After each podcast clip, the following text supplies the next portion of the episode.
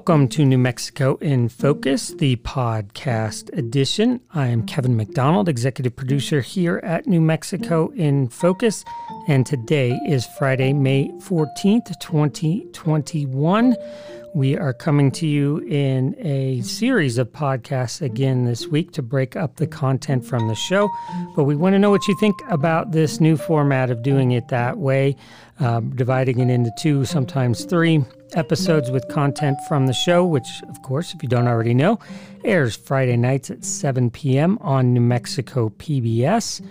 Uh, we appreciate however you come to our content and consume that content, and we always love to hear your opinions as well. You can do that by leaving us a voice message right here in the podcast. You can also find us on Facebook, Twitter, YouTube, Instagram. Drop us a note there and let us know what you saw, what you heard, what you think, and what you'd like us to be covering on upcoming shows. All right, for tonight's episode, we are going to focus all on our line opinion panel, which this week, another great one. We have regulars Dan Foley, former House Minority Whip here in the New Mexico legislature, also Laura Sanchez, an attorney, and Martha Burke, friend of the show, political psychologist and author. Always great when we can have Martha join us, even if it is via Zoom as all of our conversations are still these days. Uh, but uh, on that topic, there were some big changes around COVID 19 this week, namely the CDC and their recommendations that um, folks who are fully vaccinated. That means if you had Moderna or Pfizer, you've had both shots and you have had two weeks under your belt since that second shot or that booster, or two weeks after the Johnson and Johnson um, shot. If that is what you had for your vaccine, that you're no longer required to wear masks either indoors or outdoors. And on Friday, we got word from the governor that they were going to follow those guidelines with just a few exceptions like nursing homes and uh, places where there are still vulnerable populations. So, want to know what you think about that? Are you thrilled to ditch the mask if you've been vaccinated? If you haven't been vaccinated, does that provide any new incentive that might make you consider being vaccinated? Uh, we would love to know what you think about that. And we are narrowing in on the threshold that the governor's put to uh, to open up the state even more and uh, pull a lot of those further restrictions away. That is 60% vaccination rate for the entire state. That's both vaccines. Uh, this week we know we passed 50% on that front and over 60% for uh, at least one dose. So if everybody who has already gotten one dose is able to follow up with that second dose, we should reach that sometime in June. Okay, but back to our line panel this week, and we're going to kick things off with a conversation, something you may have seen in the headlines this week. And the news actually broke a month or two ago that the state Republican Party would hold their annual summer convention out of state because of those COVID 19 restrictions. And in particular, some of the dignitaries, notaries that they wanted to bring into the convention to talk, and worries about whether or not they would be stuck here in New Mexico uh, because of our COVID 19 restrictions. So that is happening this weekend, starting today, actually, in Amarillo. Uh, and we wanted to talk to the folks about what they think that message is. Was it pragmatic, as the GOP party would say, or is it a thumb in the nose of the governor? The uh, party never misses an opportunity, really, whenever even the governor uh, loosens some restrictions to put out a press release and still say it's not going far enough. So we know that they have not been happy with her handling of the pandemic. And this obviously sends a big message, but also opens up the possibility of folks going to Texas where the um, COVID restrictions are looser and coming back into their communities here and uh, what that implication might mean. Uh, of course, a lot of this conversation, as you would expect, will focus around the GOP chairman, Steve Pearce, former congressman, uh, who is a bit of a controversial figure even within the party, as you will hear. Dan Foley, again, former House Minority Whip, a Republican, uh, has a lot of issues with how Steve Pearce has run the Republican Party and the overall strategy, especially when you consider the lack of a lot of uh, wins in last year's election, in particular. Really, Yvette Herrell down in the second congressional district, the only thing to really hang their hat on. And so, fascinating conversation here, and let's dive right into it right now.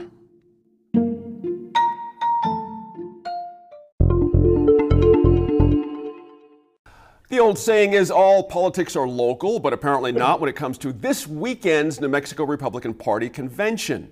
Republican Chairman Steve Pearce announced about a month ago the event dubbed Operation Freedom would be moved to Amarillo, Texas because of the continuing restrictions related to the COVID 19 pandemic.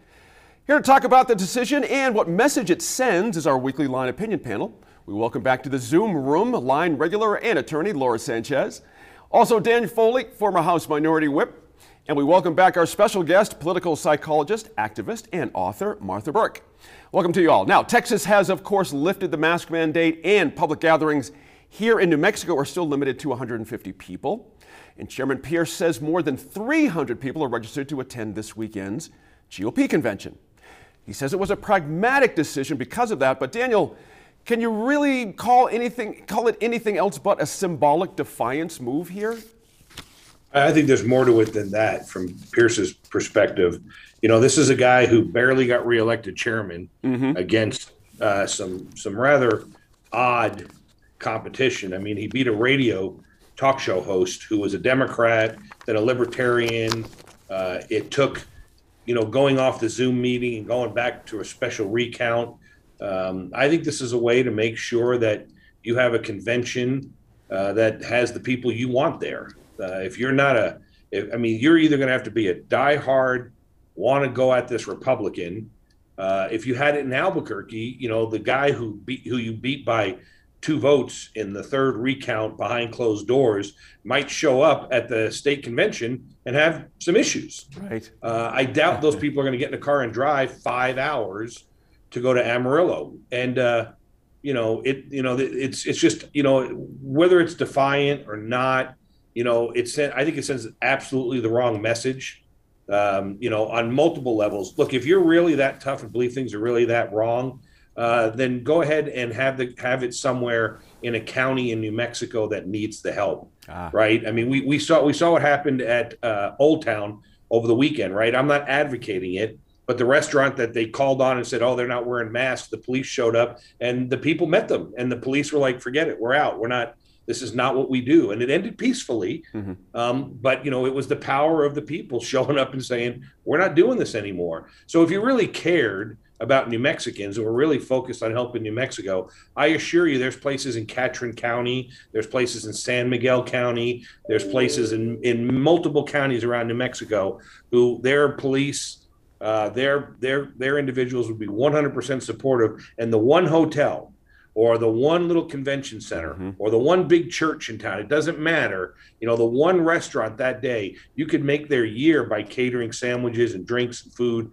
to an organization. But instead, uh, you know, when when it's about you and not about doing what's right for your constituents, you're going to head to you know Amarillo and try to make a statement. I just think it's another reason why uh, you know the Republicans, you know, as as a Republican in New Mexico, we're you know we're constantly in a permanent majority. I mean, we have seen the enemy, and the enemy is us. Mm-hmm. Martha, pick up on that. That's an hard to argue take on the street from Dan. And we're talking about practical matters and helping people. If you if this is your thing, do you think it could have been pulled off in New Mexico if these folks really wanted to do this? Well, absolutely. I I don't know why Dan would be against them going to the garden spot of Texas, and he doesn't think flow. But actually, I think the bottom line here, Gene, is grandstanding. I think he wanted to take a shot at the governor, uh, and he did that because he hasn't ruled out running again. Mm-hmm. I think uh, he is going to, if he does run again, it'll be seen as a retread so it probably won't do him any good. I agree with Dan, uh, lightning strikes, uh, because I think it is a, a slap in the face of New Mexico Republicans because they're not going to want to drive to Amarillo, and there's no really good way to get there. That's true. Step drive, mm-hmm. and uh, but the other thing is the excuse Pearce gave he either lied outright or he doesn't know the New Mexico restrictions because he said the luminaries wouldn't come from out of state if you mm-hmm. count Jordan as a luminary in anything but the Koch caucus. Uh, they because they might get stuck here. Well, we have not had quarantine since last December, mm-hmm. so he didn't know better, or he just thought this sounded good. And I think he's shooting himself in the foot, and he is really insulting a lot of his own constituents in the state. Mm-hmm. Laura, interesting point there from Martha. We're talking about Kristi Noem, uh, governor of South Dakota, and Jim Jordan. She mentioned that we're scheduled to be. You don't need a visa. I mean, really, if Kristi Noem came, was was going to be state troopers at the border to run her out? I mean, it just. What do you what do you make of that excuse?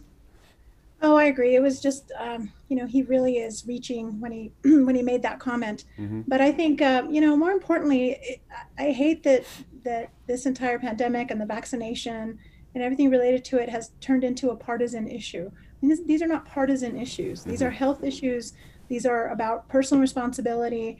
I understand some people don't want to wear a mask, but you know, people who don't um, also there are a lot of people, people I know very well, who don't want to get vaccinated for a variety of reasons. Mm-hmm. There's a lot of uncertainty, there's a lot of fear. But the bottom line is when you have a, an event like this and you invite people to be there in person, you have to recognize that there's the potential to create a super spreader event that then can be brought back to these local communities. That's right. And in some of these local communities, we're talking about areas where folks are, for whatever reason, not getting vaccinated, so yep. they're not even protected against um, against the spread of this disease. Mm-hmm. Um, and so, you know, I think about the Trump rally that was held in Oklahoma in the middle of the pandemic when, um, oh gosh, I'm going to forget his name. Herman Cain when he passed Herman away. Cain, thank yeah. you.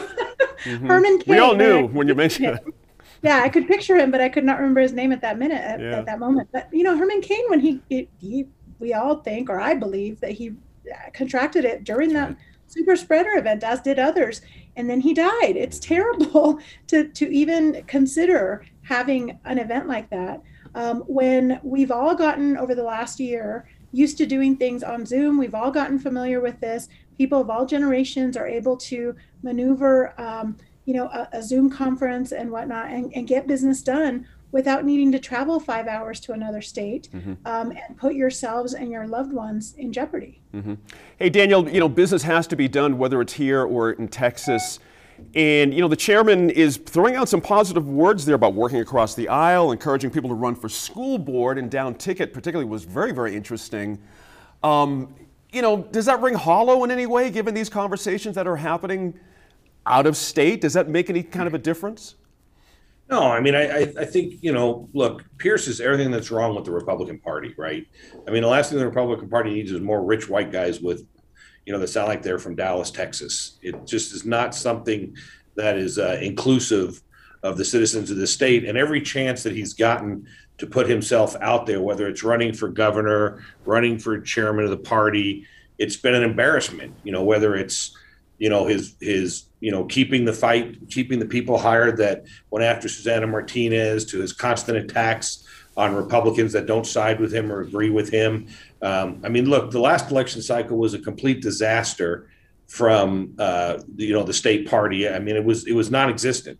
I mean, you know, everything from the top of the ticket down, we took a bath. Mm-hmm. And uh, you know, I mean, if, if I was chairman of the party and had the same outcome. Oh, and by the way, I went on the record guaranteeing a Trump victory in New Mexico. That's right. I mean, he guaranteed a Trump victory in New Mexico, mm-hmm. and the president took a shellacking in New Mexico. And so, you know, I mean, at the end of the day, this is this, you know, this has turned into the, you know, this the the the this is turned turned into the Steve show, and uh, that's what it's always been about. It's been about him and his organization. It has not been about results because there haven't been any since he's been chairman. Mm-hmm. We've been moving in the wrong direction on just about every major um, metrics that there is as a party in New Mexico. And so, you know, as long as Pearce and his guys are running the show, uh, you know, I think Brian Egolf and the Democrat Party should be sending checks and encouraging them to keep Steve Pearce as the chairman of the party.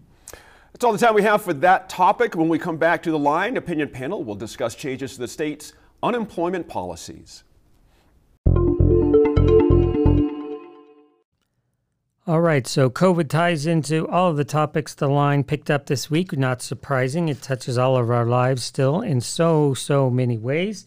But the, the conversation now with the panelists, we want to shift to the announcement this week that the State Department of Workforce Solutions was going to reinstate requirements for those folks who are getting unemployment benefits that they prove that they are actively looking for a job. That was uh, done away with pretty early on in the pandemic because it didn't make sense to require folks to be looking for jobs that didn't exist because the businesses couldn't be open. Uh, but now, as we're starting to see those restrictions fall, business is able to open, even expand. People uh, who are collecting unemployment benefits will once again have to prove at least two search contacts a week as they look to find permanent employment.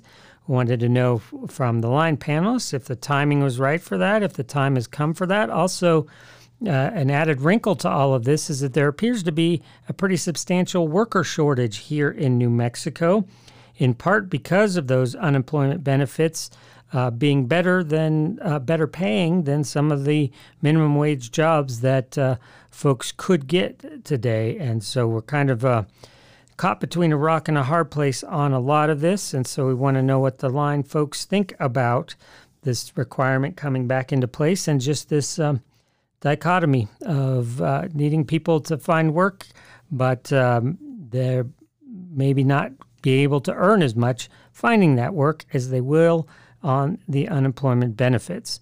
So let's turn it back to host Gene Grant now.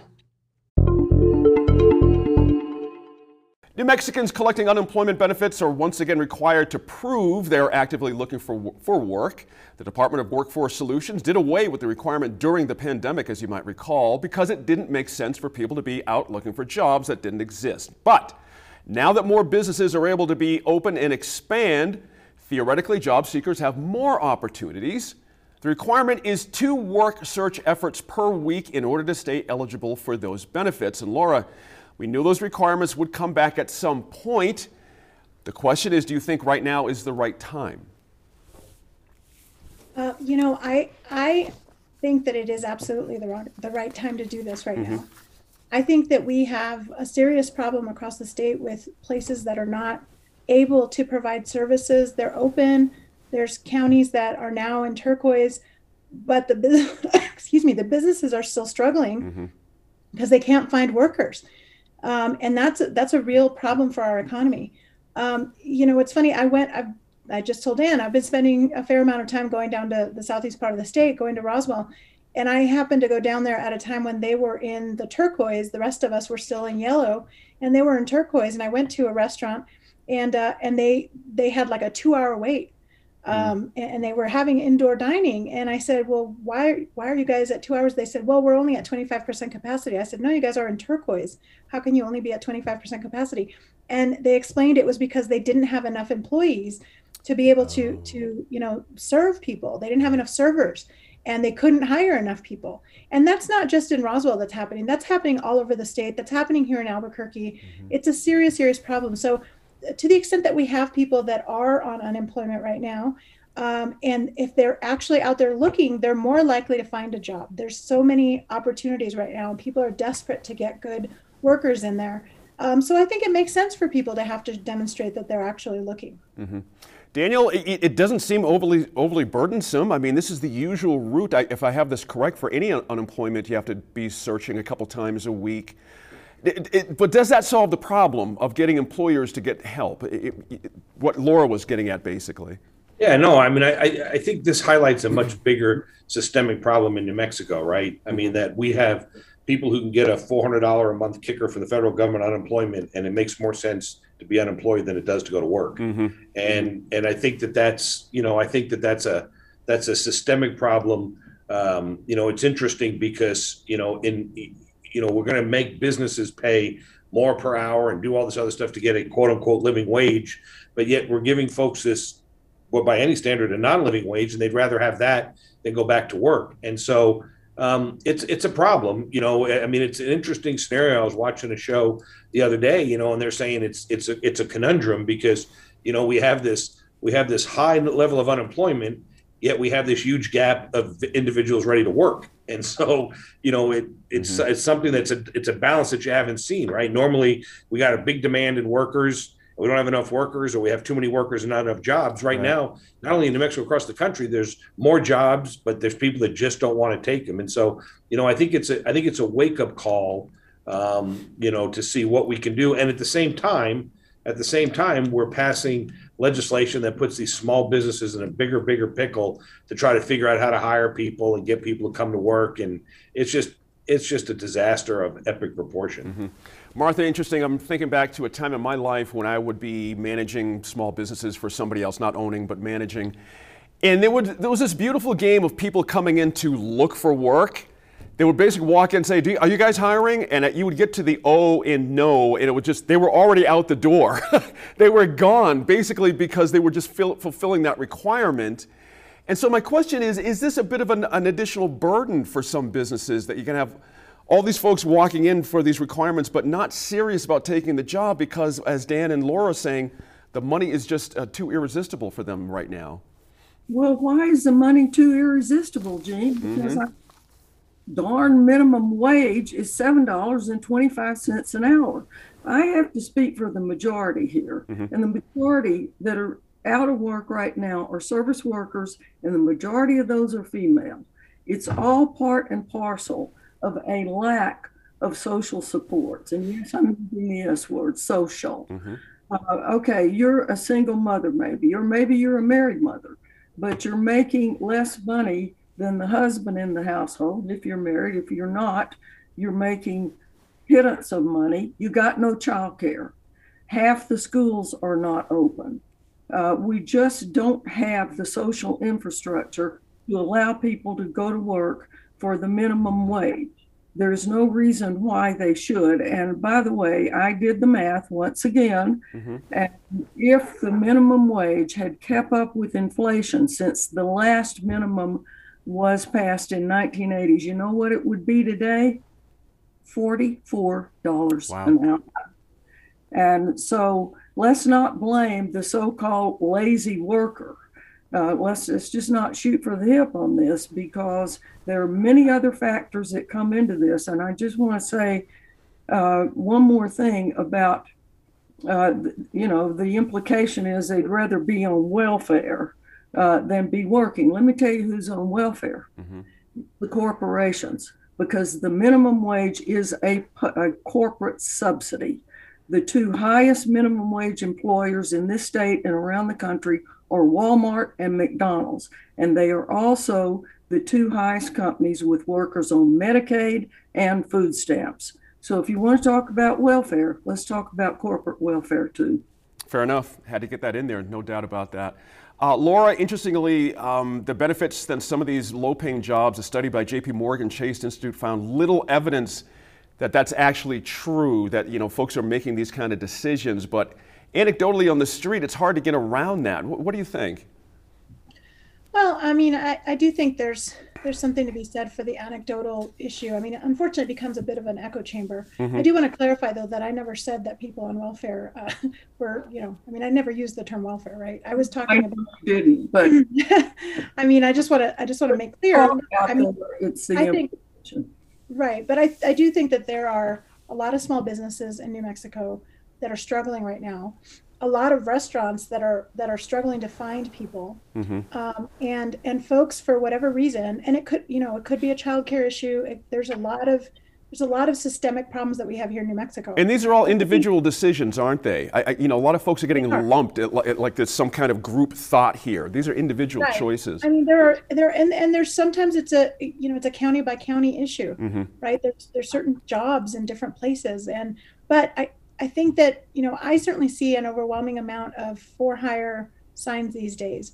Um, and it's really surprising because I, since I've lived in New Mexico, we've, I've never seen this many um, open positions and mm-hmm. people just desperate to find somebody. So I think having a requirement like this makes sense. I mean, I remember going back for as long as you mentioned, Gene, um, managing businesses, but I remember being a kid and my mom had been on unemployment when she was on seasonal work um, down at the chili plant in Deming, she had to go and do uh, the unemployment thing and look for a job. And to look for a job, you know, and she was a single mom, yep. had childcare issues and all that stuff. And it was very challenging to try to find a job. You did have to go out and, and you know, pound the pavement and try to find a job of some sort.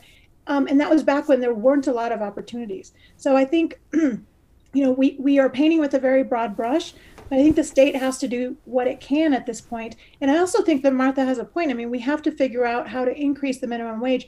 Um, it's important, though, to note that New Mexico already has a higher minimum wage than the, than the feds. Mm-hmm. And we were at nine dollars, and then it increased to ten fifty starting in 2021. Mm-hmm. But we also, you know, that then affects small businesses as well, and the federal government also needs to catch up to that. That's so, right. you know, we're all just waiting for Congress to act to make it more of a livable wage because I do think that there are systemic problems with with not just our state but the federal system in general. Mm-hmm. And this is what you're all describing as part of the tremors of this aftershock of what we just went through with the pandemic. Martha, you have one more point there. One more point. Super quick, if you could. Mm-hmm. It was in the last bailout bill that Biden proposed. The Republicans kicked it out before it could pass, so mm-hmm. we know who's against minimum wage right now. Here it is. We're all out of time on that topic for this week at least. Next up for our line panelists evictions and housing shortages across our state.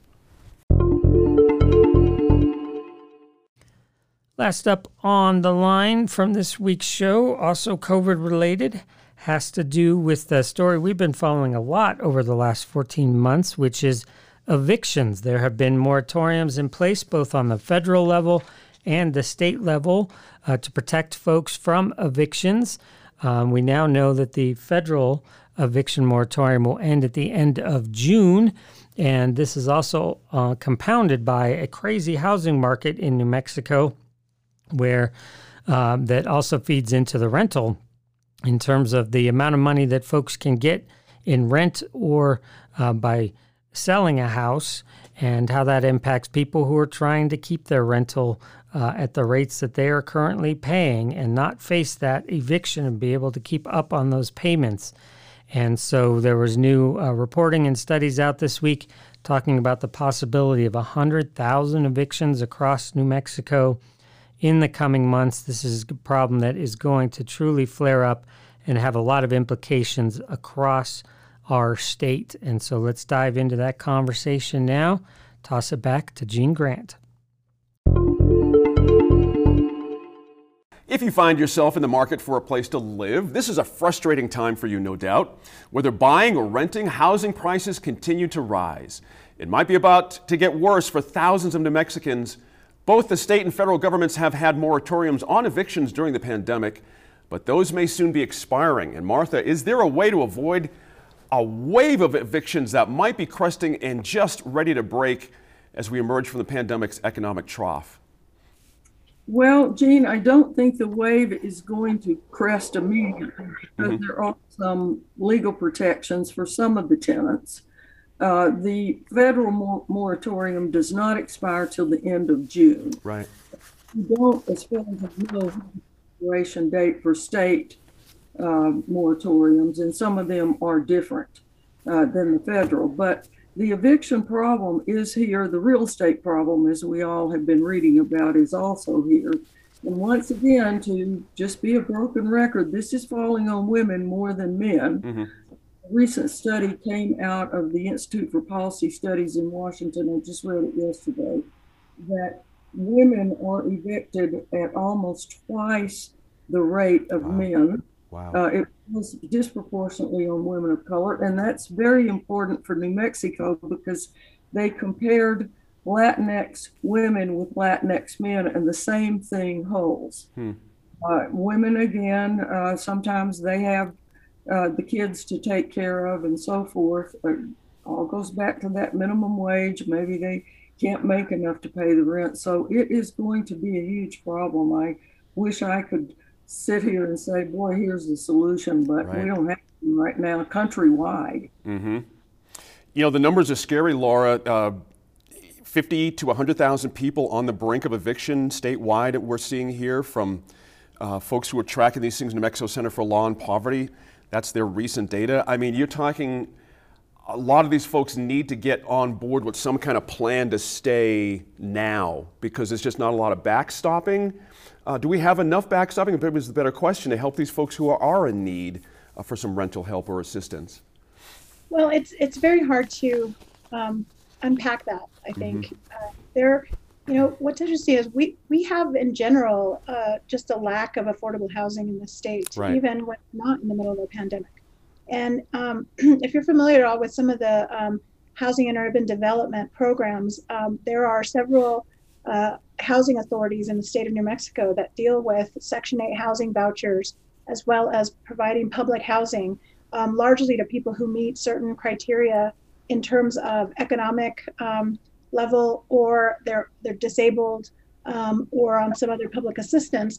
And so that's a very vulnerable population that actually to some extent, I wouldn't say that the, the problem's addressed because we obviously have a homelessness issue, but a lot of those folks are, are thankfully already covered under the housing authority issues. So this is this is largely this eviction issue is is really affecting the working poor. So mm-hmm. folks who are um, are not eligible maybe for a lot of the public assistance out there, maybe are not disabled in certain categories where there would be other uh, federal public assistance and state assistance but it's folks who have been uh, either unemployed or underemployed, and they're being impacted in particular by this pandemic. So we're talking about a lot of families. I do agree with uh, Martha that it probably disproportionately affects people of color and women. Mm-hmm. Um, if you just look at our society, we have a lot of um, women that are single mothers, um, and so we definitely have are talking about the most vulnerable population. There are some programs that the federal government has started to establish that the state is working on trying to uh, move forward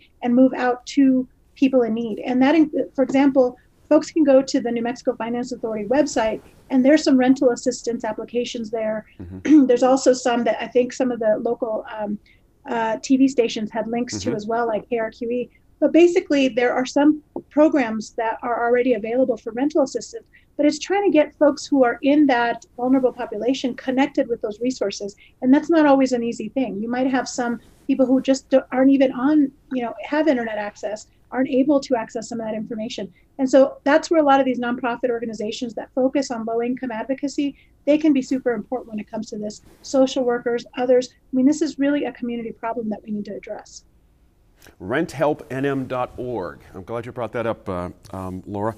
Hey, Dan, let me talk about landlords here for a second. And uh, they have needs, they have rights, uh, and how do we take this into account? You know, the perception, of course, is that they're the ones with all the dough, but it can't be on them to provide free housing forever. I hate to be, you know, so harsh about this.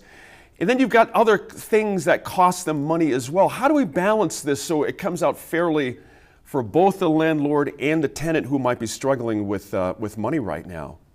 So, so I think there's a couple things that we have to look at, and I'm sure I'm gonna, people are gonna come off the ropes on me, but I think that there's a couple things. One of them is, you know, there was help provided to landlords during the COVID situation, right? They were given money. Mm-hmm. There was extra money given to tenants through unemployment benefits you know it just it becomes a matter of priorities in some extent right? I mean you know you got to make sure you're paying your mortgage or your rent. You got to make sure you're getting food on the table gas and electric and, and that kind of stuff. And so I, I have a hard time for both sides. Uh, i have a hard time for sympathy with both sides. Uh, landlords were given some uh, abatement as you know they were given more. If they showed that they abated uh, gave abatement to, to their tenants, mm-hmm. then there was additional monies that were available to them. Uh, but you're right. The key is um, it, at some point, either we're all going to keep paying this, or everybody's going to have to figure out a way to make this work out. And I think that to some extent, the government looked at that, looked at both sides of this and said, look, we're going to give extra benefits to folks that need them. We're going to give extra benefits to uh, the landlords, and hopefully between the two, things will work out. But you know, as we know, in a you know it doesn't seem to work out that way somebody always feels that they're being wronged uh, they're being slighted that at some point uh, it's going to be a, a, serious a significant problem the, the one thing that's i think is going to unfairly or not unfairly i just think it's the way it's going to be it's going to affect the folks that get evicted is you know the housing market right now and apartment market is out of control in mm-hmm. new mexico mm-hmm. Uh, it's out of control and, and i mean we're literally bordering on a new york style yep. you know you know, where people are getting booted because they they agreed to nine hundred dollars a month, and now you can get twenty eight hundred dollars a month to rent that apartment. And so, you know, if people haven't been using these resources wisely to keep themselves up, landlords are not going to miss the opportunity to boot people uh, and and try to find folks that are willing to pay more in rent. Mm-hmm. Have to be that'll have to be the last word. Have to do it for now. Sorry about that. Thanks to all our panelists for your thoughts. However, it's always good to work through these issues with you all. I'm back in a moment with a few final thoughts. Little bonus for you here as well. You may not realize this, but every week when we're taping the show, one of the very first things we do is what we call the one more thing with the line opinion panelists. It's a way to get them warmed up, and it's a way to get our crew and all the technical things ironed out before we record for the show. But the other great benefit is that we get to cover a little more territory each and every week. There's never enough time to dive into everything that we would like to. So we're really happy to be uh, able to bring that to you, and we do it live on Facebook every week at about 10:30, 10:45. If you want to tune in for that, but this week, great conversation about another story you've probably seen in the headlines, and that is the apparent bad breakup between Balloon Fiesta and Canon cameras. There was a sponsorship deal that wrapped up at the end of 2020. Uh, and Canon, because Balloon Fiesta didn't happen in the middle of COVID, is asking to be refunded $250,000 for last year's event. The Balloon Fiesta folks are saying that last year's event was not actually canceled, just postponed. And so they wanted to extend that deal into this year and credit that money towards this year's event, which appears to be um, all lined out and ready to go this coming October with more than 600 pilots signed up to attend. Um, and so it felt like when you're talking about a dollar amount like $250,000, in many ways, sort of a drop in the bucket. And so, wondering, a lot of folks are about what's really going on with this decision, where Balloon Fiesta goes from here, where Canon goes from here. So, uh, we want to bring this to you, this extra that we did on Facebook Live. And, um, we uh, encourage you to watch that each and every Thursday morning as we get geared up for the show. So, here again, Gene Grant. I'm Gene Grant. I'm here in the studios of New Mexico PBS with our line opinion panelists joining me right there on Zoom. We're about to record this week's show, but before we do, traditionally, we'd like to warm up by taking a turn at another issue that is on our minds this week. Now, they say a picture is worth a thousand words and apparently a quarter of a million dollars as well. That's how much Canon USA is suing the Balloon Fiesta folks for after last year's event didn't happen due to COVID 19. The camera company was in the last year of a three year deal as the primary sponsor of Balloon Fiesta, largely considered one of the most photographed events in the world. There's no doubt about this. And Martha, the event didn't happen in 2020, so Canon wants their money back. But Balloon Fiesta officials say it wasn't canceled, just postponed until October of this year. What do you think of that claim? Is it fair? Well, it, technically, if you really parse the words, I suppose it's fair, but it's stupid. Mm-hmm. Uh, I did a little of the math, looked up some of the numbers. Um, Canon's net profit is expected to go up this year. The $250,000 is less than a drop it in the bucket. Right. Their average CEO around the world makes more than that, and the guy at the top makes 700,000. So mm-hmm. I don't see why they're even litigating this. What, you know, so they don't make back their money. They're making plenty of money elsewhere. They expect to um, make 514 billion in the United States alone this year. Really? So, yeah. That's a lot of money. Holy smokes. What do you think it's come down to? What do you make if it's not nothing? Wow. What do you, what do you make it out to, Martha? I mean, it's clearly you've made a good case that it's not about money. What do you think it could be about? I just don't have any idea. I mean, maybe you're right. Maybe they think, uh, you know, cameras are going the way of the dinos. I don't know. But it seems like to me, in pure PR terms, mm-hmm. that this is going to hurt them more than the pittance of savings they might have if they do get out of it. And that's not even counting the cost of litigation. That's a good point. That's a very good point. Laura Sanchez, you know about that, the cost of litigation and stuff. But I'm curious, what, what's your opinion on why you think Canon is taking this approach? Well, I think it's a basic contract dispute. I mean, I think that they felt that they had certain sponsorship opportunities, certain advertising opportunities. I mean, they're really paying for for the advertising that comes with mm-hmm. an event like Balloon Fiesta. There are so many um, promotional, uh, you know, documents, flyers, uh, posters, all kinds of pictures that get taken during that time. So their name goes everywhere. And so I think they're thinking about this as a lost opportunity in that 2020 year to have been able to capture or capitalize on that advertising opportunity. Right. And so it's a basic contract dispute. And what they're arguing, of course, is that they have, you know, the Balloon Fiesta is saying that this is a postponement of the 2020 um, Balloon Fiesta. And Canon's arguing, no, it's actually its own separate event. Nowhere has it been advertised as the continuation of the 2020 or, or a postponement. It's they've cited to media articles and other um, sources in the media largely that that have um, and and also quoted some of the Fiesta officials that have said that this is a 2021 event. So what's interesting to me as an attorney though is that most of these contracts tend to have what's called a force majeure clause, mm. which is like an act of God. Um, and most every contract that that you look at will have some form of you know act of God kind of a, a clause where it allows an out of the contract. And I, I don't I would expect that there'd be an argument made perhaps on that on that basis mm-hmm. for Fiesta to be able to get out of it because it's not like they could have predicted or that they did anything to incite the um, the COVID nineteen pandemic. It was simply something that occurred and that everybody was dealing with. That's right. That's an interesting point there about the force majeure type situation. There, I got to think about that a little bit. It is a quote from the Canon folks. Uh, I'm going to stay with Laura with you for a quick sec here. Uh, quote, Canon USA never consented to reschedule the 2020 Fiesta for a mutually agreed upon date. Consequently, regardless of whether the Balloon Fiesta characterizes its decision as a postponement or a cancellation, Canon USA was entitled to terminate the agreement and get a refund of the $250,000 sponsorship fee. I just, Laura, I'm just, I'm curious, would that be a mutually consent decision to postpone or cancel with a major sponsor in, in general terms? I know you don't have privy to this, sure. uh, uh, to this situation. I, it just sounds like they were never consulted or never consented. Is that part of the rub here?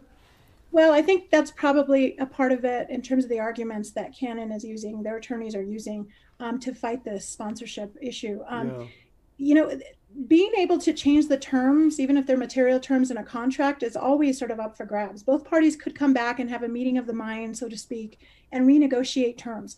And so, the, you know, the right thing to do in any situation when you're in a contract is if you foresee the need to change some of those terms, you need to go back to the table, mm-hmm. talk to the other side, and try to come to some agreement about what that means. Mm-hmm. If they had done that proactively, then I- am sure that there wouldn't have been any basis for this for this um, uh, lawsuit. But at the same time, um, you know, it's not clear uh, and I would expect it wasn't probably clear to Fiesta officials when and if the 2021 um, Fiesta would even be right. scheduled. We really have been in such an uncertain time. We only recently have realized we can start to have events outside again. So I think that there's just so many moving parts. It's really going to come down to what kind of evidence is each side going to present. But I would really expect that before it goes to trial, given that these are two very sophisticated um, entities, they're going to come to some agreement about it. Mm-hmm. And so I think that's probably what will end up happening rather than spend the um, the attorney's fees and the time and the public um, you know perception uh, the cost of that mm-hmm. uh, in litigation that's a very good point i'm glad i went back to you on that that's an excellent point daniel sorry to leave you kind of hanging out there a little bit but i do have a, a, just a fundamental question maybe i'm just naive here but you know i love dslr cameras you know mirrorless cameras just as much as anybody but honestly, you know, the world is going to cell phones and cameras and cell phones that have zoom lenses and lenses that are pretty dang good compared to very expensive, you know, DSLR cameras that you got to buy lenses and filters and all that kind of a thing. Do you think that's part of the problem here? Is the world just sort of flipping over on how photographs are taken? Because I harken back, remember Kodak used to sponsor things out here for Balloon Fiesta, and that went away when film went away. So film processing, I should say, more accurately. So what, what what's your sense of that one, Dan? I, I thought you were going to want me to answer the naive question first, but uh, you can take I'll, it. I'll, uh, yeah, I mean, I, I, you know, it's just it's interesting that in a declining environment for photography, that you would want to be in a fight with the most photographed, you know, event in the world mm-hmm. potentially, right? I mean, it's it's it's definitely you know the top one in the country, and I think they said one of the top ones in the world. And so it's it's interesting. You know, we we are going through a lot of this in my office. Um, you know, just local personally, right? I mean, we we have a box at Isleta, and we paid for that box. They canceled the season, and they you know they called us and said, look, you can have your money back, or you can just roll it over till when we finally do have a season. And we were like, well, we rolled it over. So you know, we kind of it's it's weird because we kind of get a free year, right? right? I mean, we already budgeted for this a year ago, so now in this year's budget, I don't have to come up with the money to to do that. So it seems like you know once the year is gone, that the company would be like, hey, look, this is really kind of a free year. Mm-hmm. You know, we already went through all the hardships, and I can't imagine there's that much money at stake for the organization. Um, you know, it just it seems like you know I think you're going to find out that you know, it, it sounds like somebody's feelings or their their personality or you know somebody thinking they're the boss got their feelings hurt. And uh, that's what's happening here. Because I, I don't see an upside to them to ending their relationship with the Balloon Fiesta to end the fight with them. It just right. it doesn't make sense. I mean it just it just doesn't I mean, that's you know, it's one of the things my you know relatives and friends all over the world know about Albuquerque. You know, there's there's there's there's usually two things when you travel they tell you about New Mexico: aliens and balloons. And right. so, you know, I, I, wouldn't want to be on the wrong side of either one of those if I was That's a company that needed my name associated with things. Well, I, I gotta Please. I gotta disagree a little bit with what Dan said. I don't think it's I mean, while there may be some, you know, hurt feelings here and there, you don't enter into litigation over hurt feelings not when you're a business like this um, as sophisticated as, as i presume that they are mm-hmm. what i think it's more likely is they're trying to avoid a precedent of future engagements like this and having sort of a bait and switch situation where somebody decides to postpone it doesn't talk to them at all doesn't give them an opportunity to come to the mm-hmm. table and renegotiate anything i mean again it's it's like when you think about you know the coaches contracts I mean, yeah, you have a contract, but if there's going to be a change, you got to come right. back to the table and renegotiate right. it um, or figure out what the out is for that. And I think that's what they're trying to do. They're trying to enforce their rights under that contract. Mm-hmm. Martha, let me go back to you for a quick second. I feel like you've been watching uh, patiently here. Why so public from Canon? I mean, this, this seems to me an easily handled behind the scenes thing. Why are, why are they so public so early on this? Oh, no, Gene. Again, as I said earlier, it is a PR disaster for them. Right. It's not very much money. As Dan said, maybe somebody got their ego involved in it. I don't know. Mm-hmm. Uh, the act of God thing is pretty interesting too. Mm-hmm. Is contract, and it it makes no sense. Yeah. Something, something's weird there. We're yet to hear the real story. I feel for Tom Garrity, one of our colleagues here, having to be in the middle of all this too. Have to wrap that up there. Thanks for joining us. New Mexico in Focus is Friday nights, you might know, but also Sunday mornings right here on New Mexico.